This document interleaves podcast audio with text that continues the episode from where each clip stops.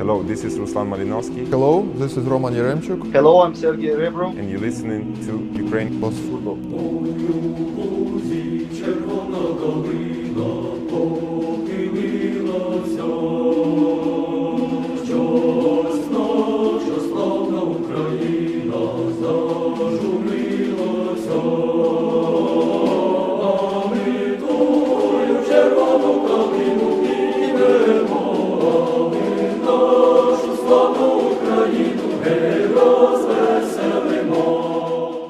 Welcome to Ukraine Plus Football, the home of Ukrainian football.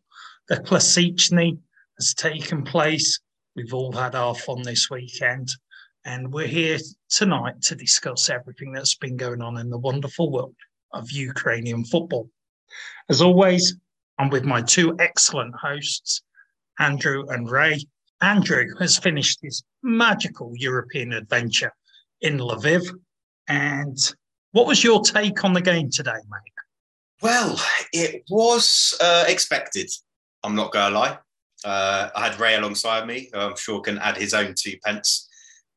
But on the whole, no surprises. I thought that Shakhtar would win comprehensively. Maybe it wasn't as comfortable as it possibly could have been, but it was as good as a Klasichna as you possibly could have one. Red card, uh, missed penalty, lots of goals, and high intensity game. I think both teams put in a bit of effort. Dinamo uh, putting in a lesser of a performance, but on the whole, I think looking at it from you know just a completely sort of straight on perspective of how the match went, uh, I don't think anyone can really have any complaints with how it ended. It's great that Ray was with you today because his analytical skills will be top notch on this game, mate. Where's it all going wrong for Dinamo? Well, I would I would like to look on, on the bright side, Adam, to start with. Uh, first of all, hello everyone, and welcome back. Uh, it's a pleasure to be here. And uh, well, the bright side was that I spotted uh, Dinamo keeper, and Vanat the day before in the streets of Lviv. They were going to the local supermarket chain, and this visit ended up really well for them. One of them saved the penalty, and the other scored the goal. So that's my analysis of the game. Well, that's great to hear. What did they get in the shops? Well, I didn't spy on them, but I think I should have asked Lucescu that on the post-match press conference. But he said that they would like to keep it all in the team. Ah, ah, fair enough, fair enough, fair enough. Is it that Lucescu is Lucescu losing the plot a bit at the moment? There seems to be some random substitutions going on and all sorts of unusual things. This is probably one of the worst Dinamo teams that we've seen in many years, Ray. Uh, I don't know. I think we should mention that uh, the the subs were quite uh, obnoxious and chaotic because uh, when you sub three people on 60th minute, that means either way it uh, uh, goes well or goes extremely bad. And we've seen in the match that um, in Dynamo case, that was the first case, and with Shakhtar, slightly later on, it was the latter. So Shakhtar subbed most of the players in the end because they just could afford that, and Dinamo were just out of out of place, out of out of their minds, out of their ideas. As, uh, as it's it definitely was not, as we witnessed before, it was definitely was not their first case uh, this year. So I I don't want to list the subs who came on. You can just check the uh, match events on Google. But uh, well, Or I- or you can or you can check the match events of the last about four or five Dynamo games because they're the exact same subs, and uh, we're we're not seeing any of the transfers that Dynamo have made in the past few months. Uh, Samba Diallo's returned, obviously, to the squad about two, three weeks ago. Kaheem Parris has been in the squad for at least four, five, six, maybe weeks. And then Lonwijk, I don't know, when was that? Like during the international break or something. So a good three, four weeks ago almost. And Lucescu, in reply to our good friend of the pod of uh, Dimsky Chko, who asked him, why are these subs not playing? He essentially said, I look at them in training every day. They don't seem 100% ready. And this is a match that isn't ready for experimentation. Um, and once they are 100% ready, then I'll let them play. But it's like, what do they need to do to be 100% ready? And why is this not a match for experimentation in terms of the fact that you're 3 1 down and you're doing the same tactics or substitutes that you made versus a Rennes uh, a week ago, which we'll touch on a bit later, uh, that made zero impact there. And then you're bringing the same subs on when you're 2 1, 3 3 1 down, who also have similar no impact. Before we move on, can we give Mr. Lucescu a bit of credit here? He has managed to remember the substitutions that he's done in previous games. Now, at his age, that is a, an impressive feat. So well done, Mr. Lucescu, for that. And to add up to that, Adam, he has a good eyesight, and he has confirmed that. He sees Van Wijk, Parris, and Diallo in the training. And coming back to if if that is the worst team, Dynamo team in uh, ages. Uh, well, remember uh, with our predictions, which we are going to touch on uh, as well today, I think, uh, which we made before the season. I said that Dynamo is finishing bottom, and they are they are doing that. They're doing uh, they're finishing for now after this match day. They're finishing at ninth place, which is the bottom of the table. The top of the table starts with position eight. I'd just like to add in there that Kabayev was subbed on, I think, in like the 60th minute or something. Actually, way before that, but he was subbed on and then he was subbed off 10 minutes later making no impact on the pitch, and he was subbed on off for Popov because Popov obviously had to come on for Zabarnyi, who was sent off. I've seen a bit of uh, some contemplation, questioning about the penalty. I mean, yeah, possibly you could say that uh, Zabarnyi wasn't the last man because Sirota was running in. But if you look at it like from a straight line perspective, I think Zabarnyi was the last man. And on top of that, it sort of sadly um, shows a bit of a decline in Zabarnyi this season. He's obviously not been playing to the highest level because of the players around him. Um, he's had a few spurts where he's been looking okay, but on the whole, you know, that red card just shows that in general it's been a decline. And when you're looking at the fact that obviously Spurs came in for him with 25 million bid in the summer that was rejected, what on earth is going on with this club? It's like complete mess. And uh, in the post-match press conference, Ray even asked Lucescu, uh, what were the Surkis brothers uh, doing in the dressing room? What did they say to the team or to the to the players or whatever? And Lucescu just said, "Hey, we're keeping that to ourselves. Um, everything sort of in-house kitchen." But I mean, the, the fact of the matter is they should have been going in there saying you're sacked and they're going to bring someone else in in reality but obviously that's not going to happen because you're going to have to end up paying compensation and all this other kind of stuff and i think lucescu's very happy um, to pull out the excuse every single game that Dinamo play terrible in which is every game even though some games they win he pulls out the the old excuse so we're traveling every three days we're not in one place it's all very tiring and fatiguing on the players we've got loads of injuries and all this other kind of stuff but when you actually put it into context Dnipro 1 currently playing pretty well they're traveling every three days as well uh, Shakhtar they got a point against Real Madrid. When have Dinamo got anywhere close to getting a point against anyone in the Champions League other than Ferencvaros in recent years? Um, just a complete mess in general of a club. And honestly, uh, even if they sacked Lucescu or got rid of him and brought in someone like Kostyuk, who's apparently been rumoured, I would actually feel sorry for Kostyuk to be going into that job because it's sort of like a, a kiss of death before you even start. At the moment, just everything is rotten with the club.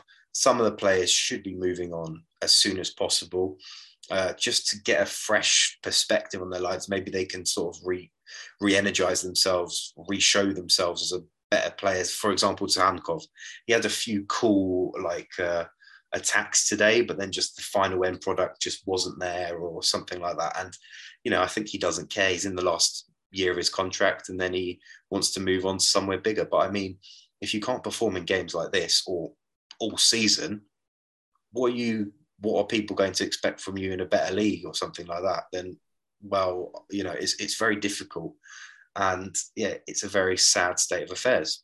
It really is. It really is. Um, but looking from the other side, on the positive we've got we've got to talk about this Shakhtar team for a second. I mean, I saw you put a thing out on Twitter uh, after the game. Is this the greatest team, Ukrainian team, full of Ukrainian nationals since the Lobanovsky teams of the late 90s? That's a good one, Adam. Actually, when I when I saw this question first time, I, it kind of blew my mind because they mentioned Lobanovsky, Dynamo, 1999, and Shakhtar and Ukrainian in the same question, which uh, five years ago would have been completely unacceptable. But in the grand scheme of things, in these days, um, we are impressed.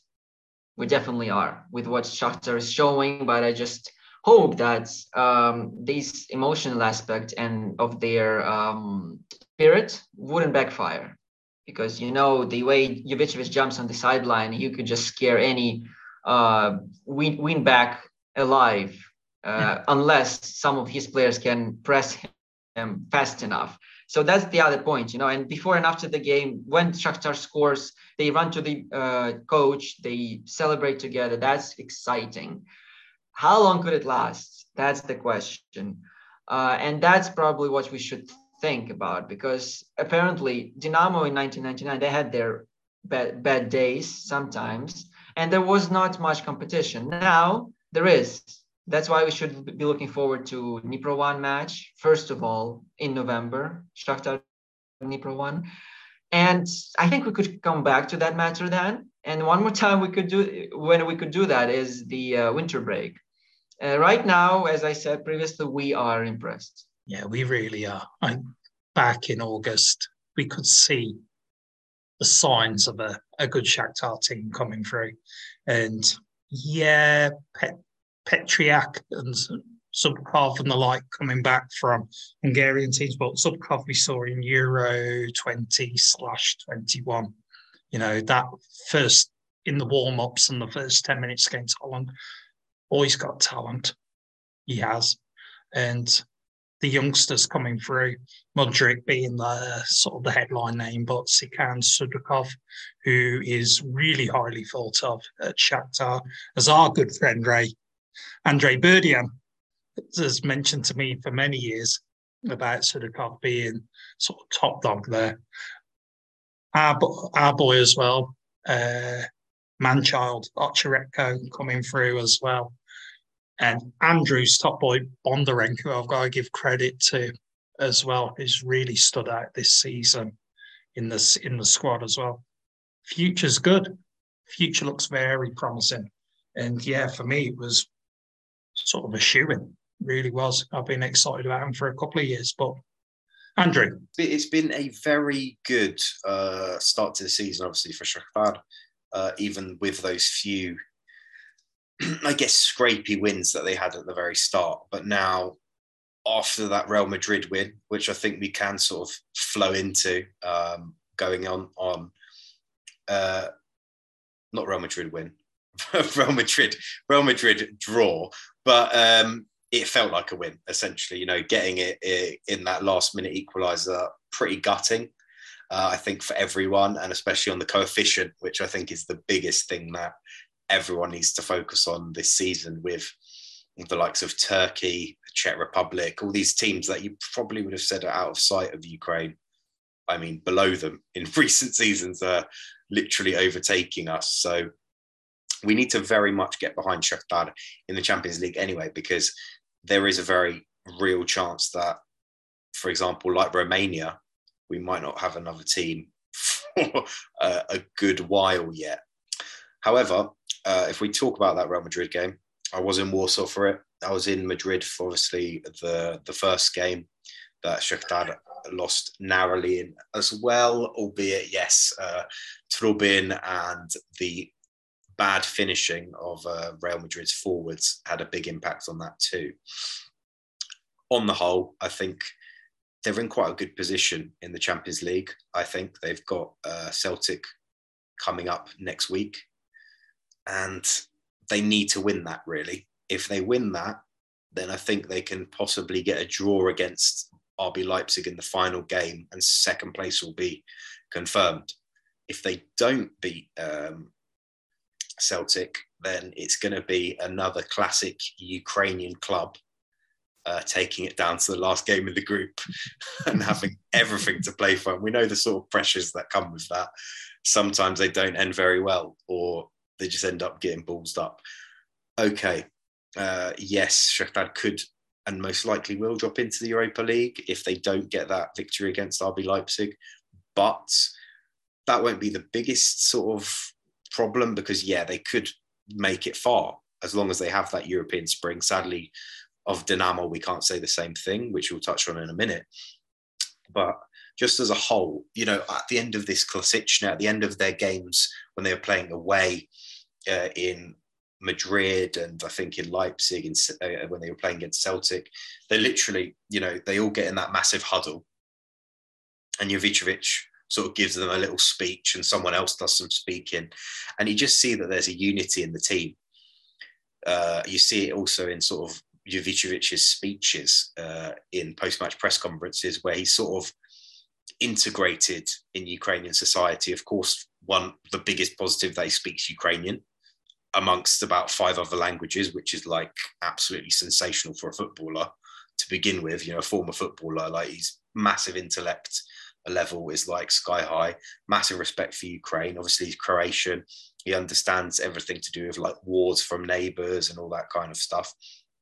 Um, he says all the right things. He's got a team that obviously is playing against all odds in the grand scheme of things, losing all their Brazilians. But if anything, this is like a much more sympathetic team to the average person in Ukraine now than, for example, Dynamo, who pride themselves on being the national side, a club side per se, for decades. Sadly, history doesn't cut it anymore. Um, you know, you can live on your history, but when your club is literally being run into the gutter by the owners, by the players, even not turning up, by the manager who is so detached from you know, he doesn't give a shit about Ukraine in the grand scheme of things. Uh, he's said all those stupid things in the past. The obviously Dynamo Ultras despise him for his previous links to Shakhtar, but also some of the stupid things he's been saying in the past. He's just there for his paycheck. That's why, as well, he's not left of his own accord because obviously there must be some sort of clause and compensation that's being paid. Obviously, the owners probably don't want to pay that. And we're sort of living in this kind of um, ever present here and there scenario where no one really wants to put the final knife in. And hey ho, we'll see see what happens in the coming weeks uh, and the coming months. But I probably don't see any change in Dynamo, sadly, until at least uh, the winter break. And looking at the fixture schedule, the season could well and truly be over for them by the winter break if they don't pick up some results. I've just seen a stat: uh, twelve games this season, uh, nine losses for Dynamo Kiev. and I think that's from like uh, all competitions, not not qualifying rounds included, kind of thing. So uh, that that that says everything you need to know. That's pathetic. Basically, that's pathetic. Uh, I, but Andrew was in Krakow uh, after the Shakhtar game as poor as today or even worse? You can say that Dynamo weren't that poor in the grand scheme of things today. They played all right in that first half. They weren't completely out of it. Obviously, Neshcheret saved that penalty and then they got the early goal in the second half. But then Shakhtar came in with their usual one minute reply after conceding, and it's a whole different ball game. From a Dynamo perspective, against Rennes, who in the second leg uh, pulled out literally a lot of their youth team or a lot of their youngsters and still sort of won 1 0 from a very blase corner routine where uh, Christopher Wooh um, came in unmarked and just tapped in. It, you know, I was just sitting there talking to a few uh, media colleagues, and we really we weren't really paying much attention to the game because it was that terrible. Like, as in, like Dynamo going forward, next to no imagination and nothing going. I mean, uh, this is just a slagging off podcast really today about Dynamo Kiev, but I mean, there's nothing positive to say about them.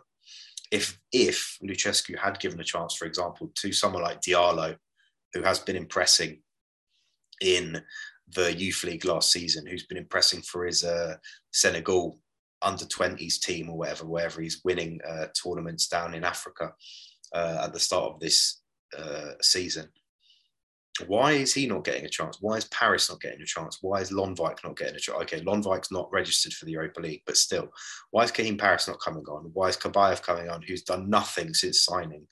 Um, and it's even weirder that for for whatever reason, uh, Kabayev was this sort of obsession that uh, Lucescu apparently was very uh, eager to sign uh, this season. Was it just to weaken uh, Zorya because they're sort of near rivals? I doubt it because I don't think, for, as far as I'm aware, Kabayev did next to nothing for Zorya as well. So that's why it's even more of a paradox for me why they signed him in the first place. And I think they paid, I don't know how much, but I heard some rumors of like around of 1 million euros or something. Or it was like a, a switcheroo where uh, Kabayev moved and then a few players moved to Zorya. You know, the kind of uh, te- crazy deals that we see in the EPL. And on the whole, he's not really a coherent replacement for Benjamin Verbic. And Benjamin Verbic was never that good anyway, or he's not been good for the past two, three seasons. So why not just give Samba Diallo a go? Oh, what, what's going to happen? You're going to lose 2 0 instead of 1 0. Wow. Uh, it's, it's just it's just the paradox of uh, like, oh, I'm too scared to for an experiment in when boy, there's you're literally at rock bottom. You can't, you probably can't get any further. Four losses in the Europa League in a row. Um, I think that's the first time that Dinamo have ever done that. And they've, let's put it into context. They were top seed in this group, top seed. Can you even believe that? And they've lost to everyone, including AEK Larnaca, who aren't actually that bad. And for them to even make the uh, Conference League playoffs, they need to beat Larnaca by a better result than Larnaca beat them. And this match is going to be in Cyprus. So that's going to be hard as it is. And then the final game is going to be against Fenerbahce. I mean, I would not be surprised if Dinamo somehow came out of this campaign with zero wins and complete disaster. Oh wow, they might have be able to focus on the second half of the season next year. But in reality, just if we put it all into context, if Dinamo somehow don't finish in the top five, who are they going to be attracting in terms of new players next season? No, nobody. And look at the kind of players that they attract anyway now. Lonwijk, Parris, are like okay, they're not playing. We are disgruntled by the fact we've not seen them play, and maybe they are good players, but still, it's at a level that it's like, what? Like, where have you even found these players compared to Shakhtar, who are their main rivals, who have brought in and had one of one of the best from the transfers to the results on the pitch, sort of payback from the transfer that they've had. You've seen Zubkov, wow, scored four games in a row now mm-hmm. twice against Real Madrid, once against Dinamo, against Metalist as well. Marian Shved had a good start to his campaign. He's been injured for the past few weeks, so he's not been playing. Uh, Petriak comes on, not really anything special, but still, I think he probably would do a job anywhere else if he was starting. And, you know, Lucas Taylor's not been too bad, even though he's in and out of the side. Mihailchenko's a starter now at, at, uh, at left back for them he got two assists against Real Madrid in one in each game. So the general consensus is like, and these players are literally, some of them are even ex Dinamo, Mihailchenko. They let him go uh, to Anderlecht. Uh, and then look, Shakhtar have swept him up, and look, he's bloody playing relatively okay. So the general consensus is that Dynamo Kiev is a mess, and uh, this season could really be sort of this like kick up the backside. And sadly, under the circumstances, don't see it again any better anytime soon. I just want to say that you know this new invention in Qatar, they're going to have sobering up tents near the stadium to send fans to. I'm going to tell you that. Well, we've, we've probably heard already. We've seen, witnessed this season that Anfield and Camp Nou are quite good sobering up tents this year because, you know, some stadiums can be those sobering up tents in terms of how your team is playing. In our case in Ukraine, any stadium where Dynamo plays is a great sobering up tent. Uh, it really is. I mean, the sad thing is as well, as much as we try to remain neutral when it comes to the UPL, uh, their abject performances in Europe are really impacting on the the coefficient. And it, it, it, it came to something where we're cheering on Ray's unmentionable teams late winner against a team that is bottom of the second division in Switzerland in the Conference League, just to scrape some points towards the coefficient because of how bad Dinamo have performed this year. I mean, Vaduz, the Dnipro won, fake the Dnipro. They won, but it really should have been more comfortable. Yeah, it's it's a weird. It's weird because uh, Dnipro one actually looked pretty coherent. Uh, they've got some very good South American players, including obviously Domingo Blanco, uh, Busanello has been performing quite well. Faris Baluli looks okay. Uh, Hamash, uh, uh, the Algerian, scored a worldie against Vaduz. And all of these players have been playing really quite well for them, other than Max Walef, who, yes, he had four clean sheets in a row in the Ukrainian Premier League, but that doesn't say much about him. It says more about the opposition forwards that he was playing against that didn't score against him because he's absolutely terrible. Um, and if we're to, you know, talk about Dnipro One right now, uh, the impact of having those sort of foreign players is quite massive because we saw this weekend against Ruch, only two of those South Americans decided to travel to Lviv because the rest were too scared to leave anywhere further than Uzhhorod. So um, we only had Gabriel or Jesus Gabriel or something like that. He's like from the fourth tier of uh, Brazilian football on the bench, and uh, Max Walef in goal. Uh, the rest of them, Domingo Blanco, as I mentioned, Busanello, Hamash, uh, Faris Balouli, um, few others that I've forgotten off the top of my head. They all stayed in, I think, Košice, which uh, where Dynamo, where Dnipro One, uh, stay most of the time. So that's going to be weird going forward. Um, whether that's going to continue, obviously they're probably a bit too scared to come into Ukraine. I mean, me and Ray have been in Lviv this weekend. There was one air raid this morning of well, we're recording on uh, Sunday night after the Klasichne. There was an air raid for about an hour. Both matches that we saw, Dnipro One against Ruch uh, and the Klasichne went without any sort of air raid um, so, I mean, on the whole, it was relatively safe. Like, there is just obviously this sort of like scared thing that I think a lot of people understandably have. I don't know uh, in Lviv, for example, compared to obviously other other areas of the country. Um, but if we're just going to go to that Ruch uh, Pro One game, which was absolutely mental as well, and the Ruch ended the game with nine men. They led twice. They went one 0 up, then they went two one up, then Dnipro One, pulled it back to two all, and they won. Dnipro One somehow won three two uh, in the ninety plus five uh, minute, which following the final whistle ensured, I think, another iconic moment in Ukrainian football. Uh, a massive bloody kicking and fight between uh, general director of Ruch, who used to be the general director of FC Karpaty, or he was in the structure of FC Karpaty Lviv. Um, Dedition against Yevhen Krasnikov, uh, the sporting director of Dnipro One, and Andriy Rusol, who's like the general director of Dnipro One. They all started scrapping on the pitch. I think they were sort of dis. Well, Dedition was not very happy with some of the refereeing decisions um, and then everyone got involved. I saw Viv Solomon getting involved.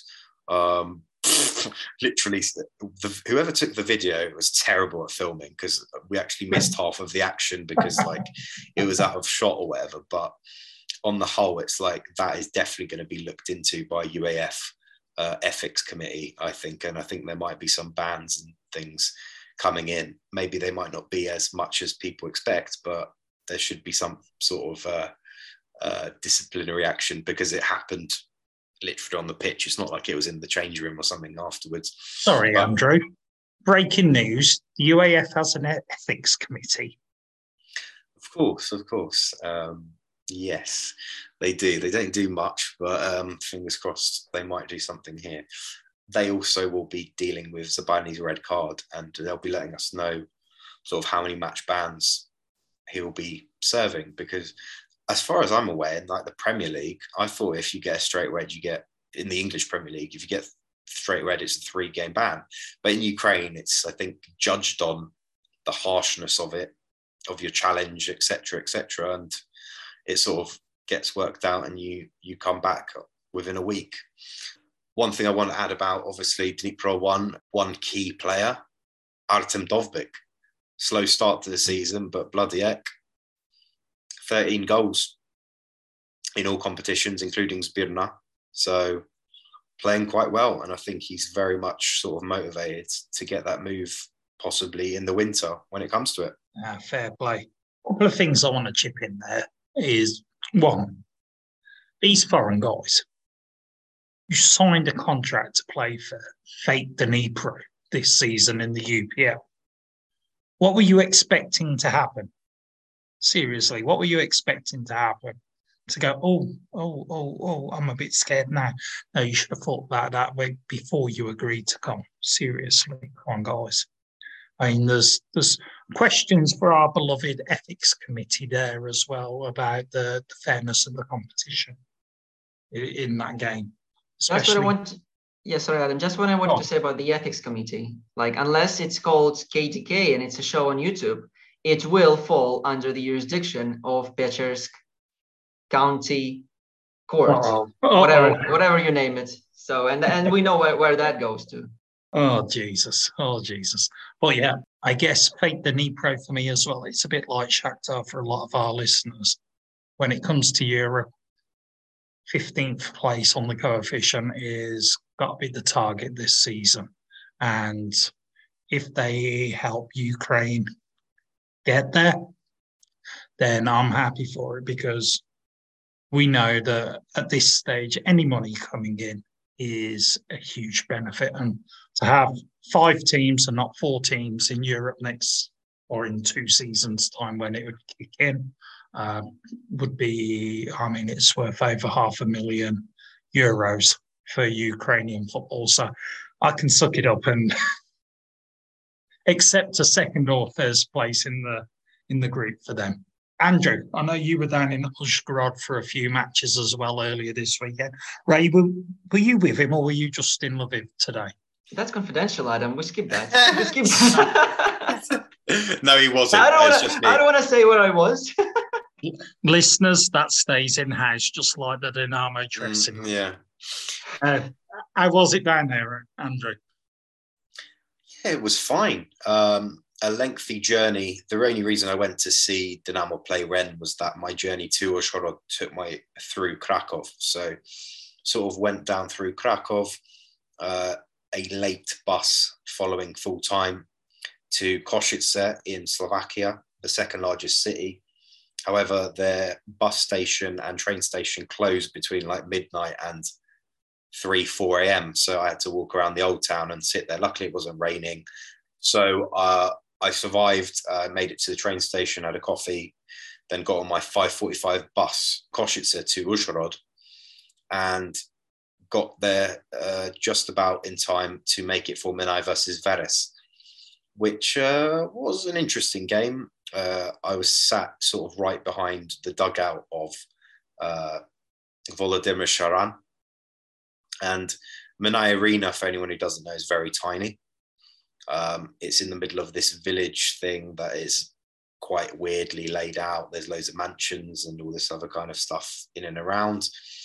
Uh, across the across the pitch, there is this, I guess, tarpaulin, so that people can't watch, and obviously it sort of sponsors as well. So one person decided to get their van and sat on the roof of their van so you could see the tip of their van and he was just sitting there watching that game casually. It wasn't too bad of a game. Um, some exciting uh, moments, some enjoyable in general uh, football, and lots of um, discontent from Volodymyr Sharan on the bench, who was just screaming at all his players, saying they're a bunch of rubbish. And he just turned around to his bench every time they misplaced the pass, saying, essentially, how can I work with these people? um, it's slightly changed in the second half because Minai were playing a lot better.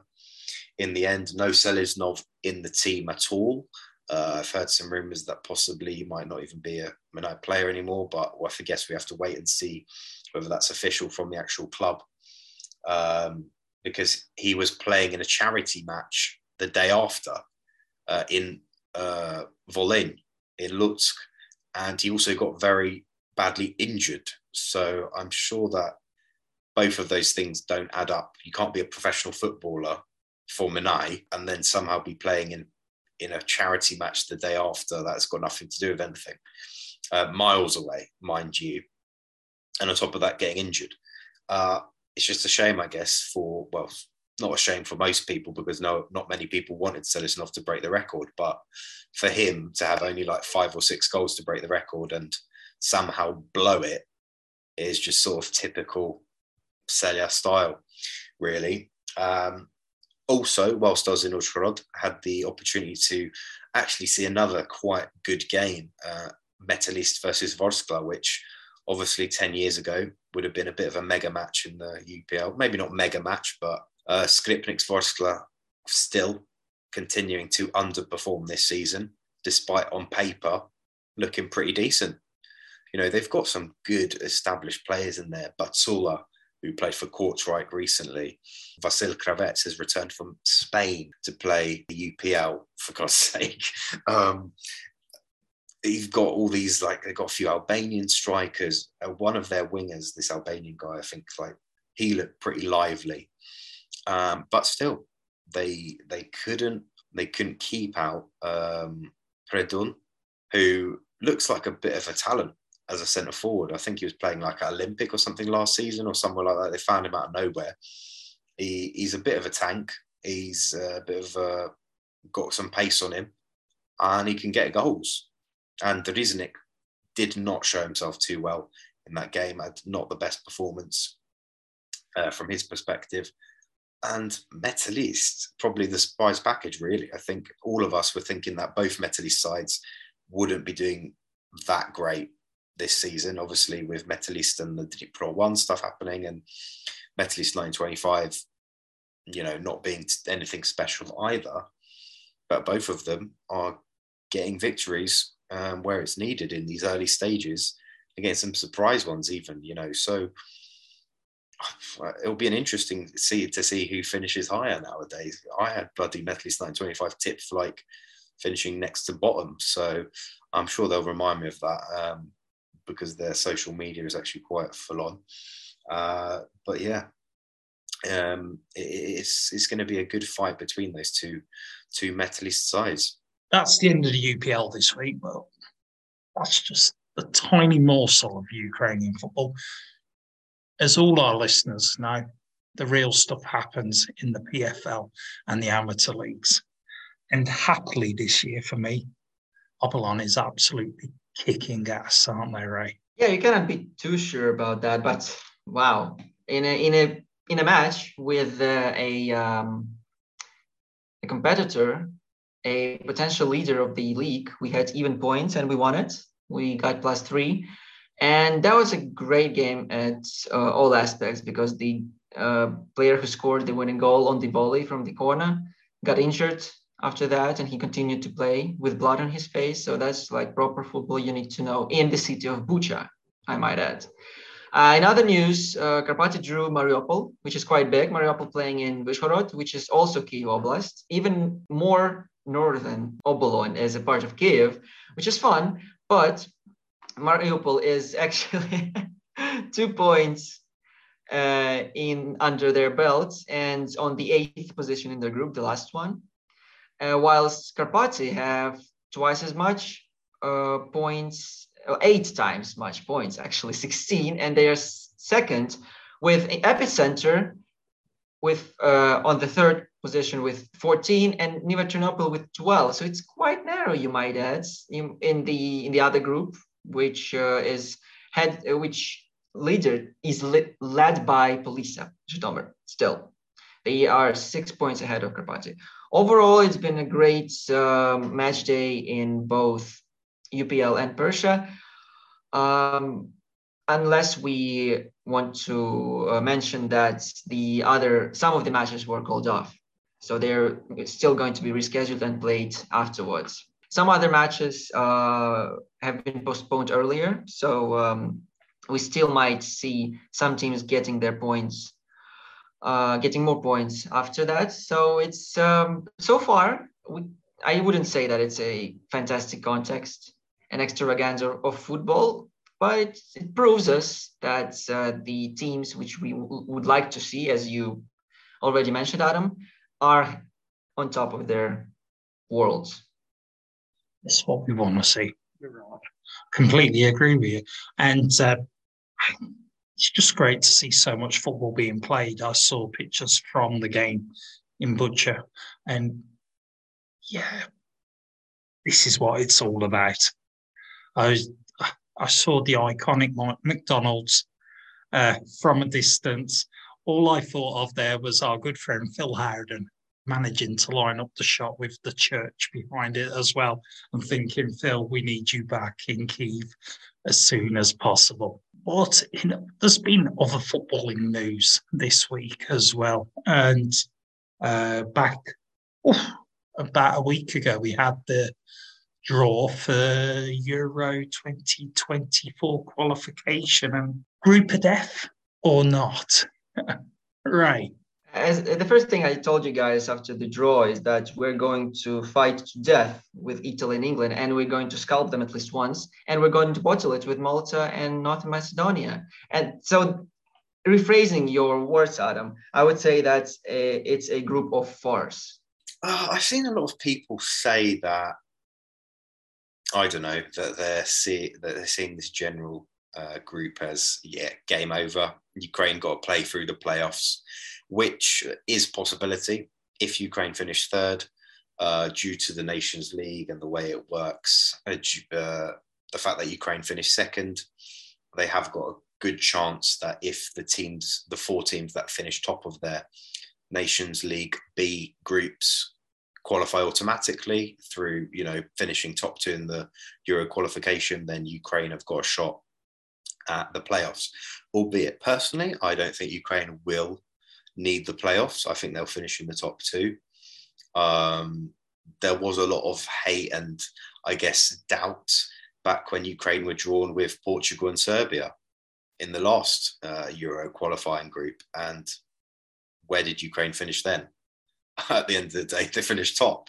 Okay, maybe we'll be going too far with that perspective because I think obviously Shevchenko's side then was very special, and obviously they've lost a bit since, and some key players aren't as good as they used to be, and all this other kind of stuff. But in all honesty, I think that Ukraine will finish in the top two.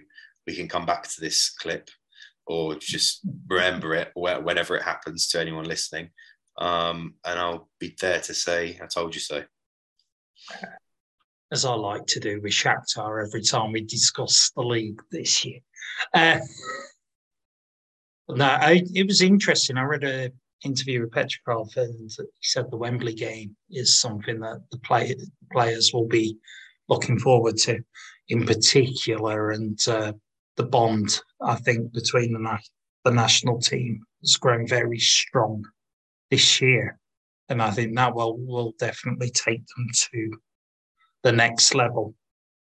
Against Italy and England, and of course against North Macedonia and Malta, Ray's uh, predictions will hold strong.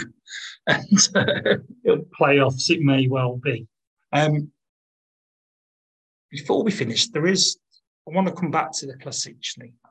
We're going to full circle tonight. Two things I want to discuss with you.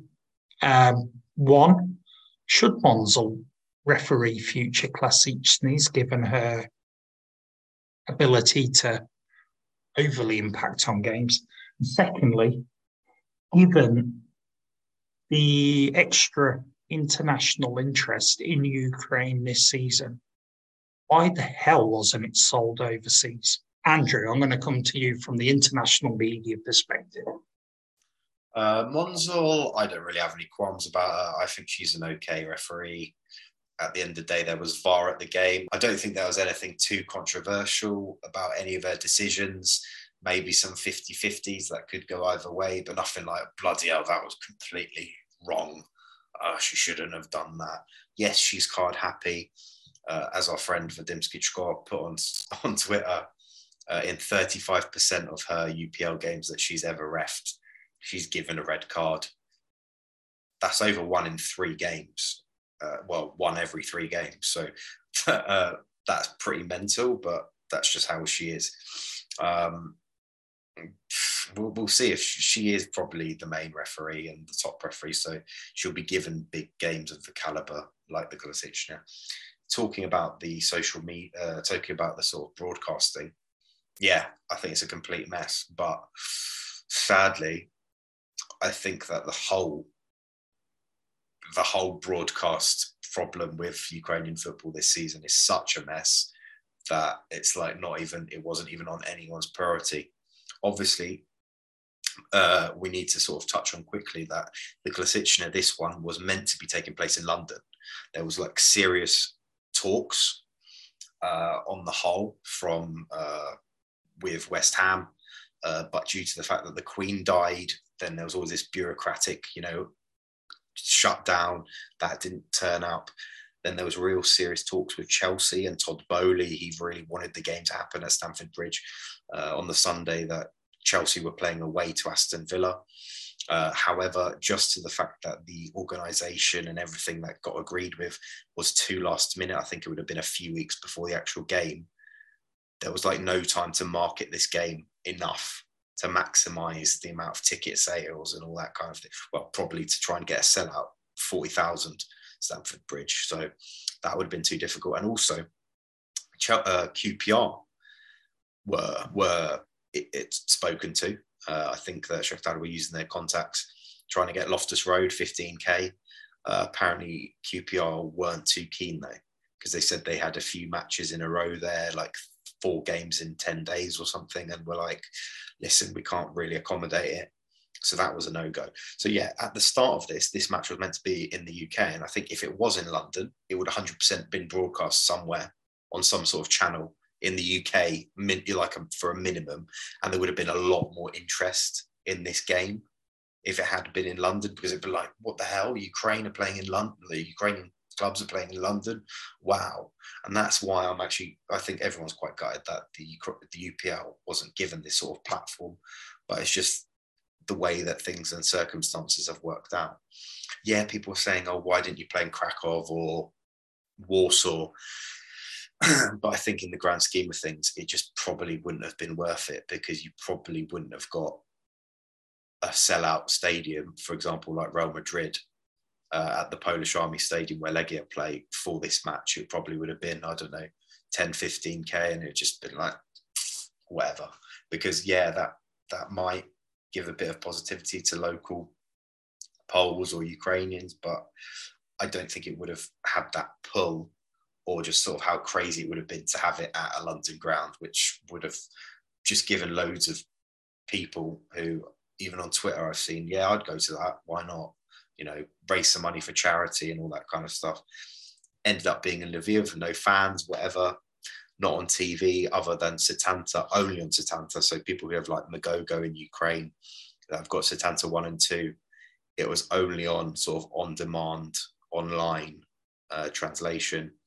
I think very much to try and persuade people to try and buy at least a month subscription for Setanta and get themselves on board with it, which apparently I've already heard a few people have did end up doing that. So from a marketing perspective, that worked out quite well.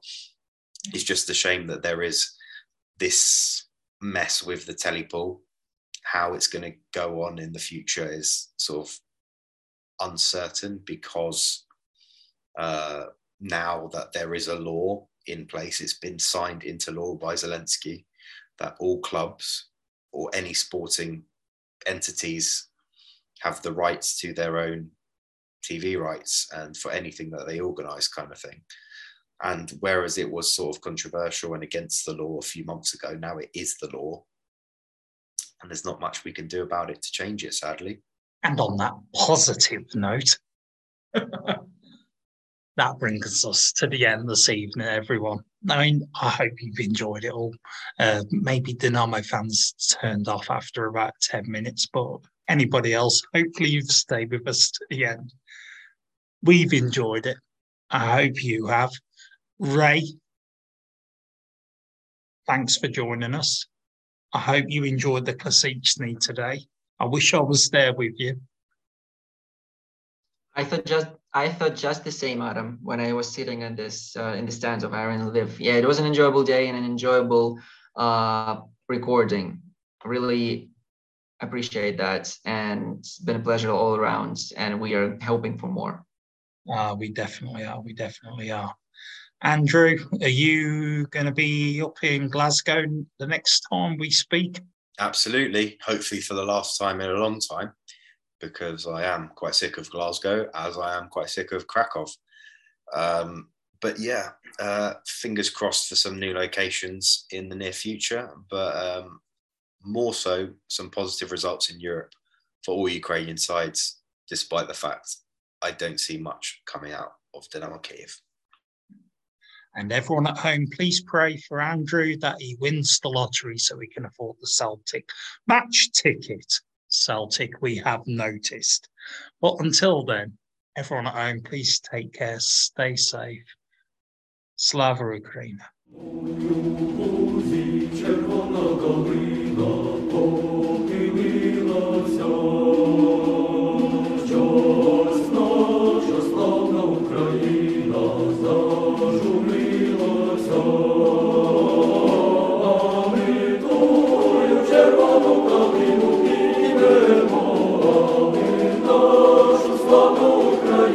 Amen.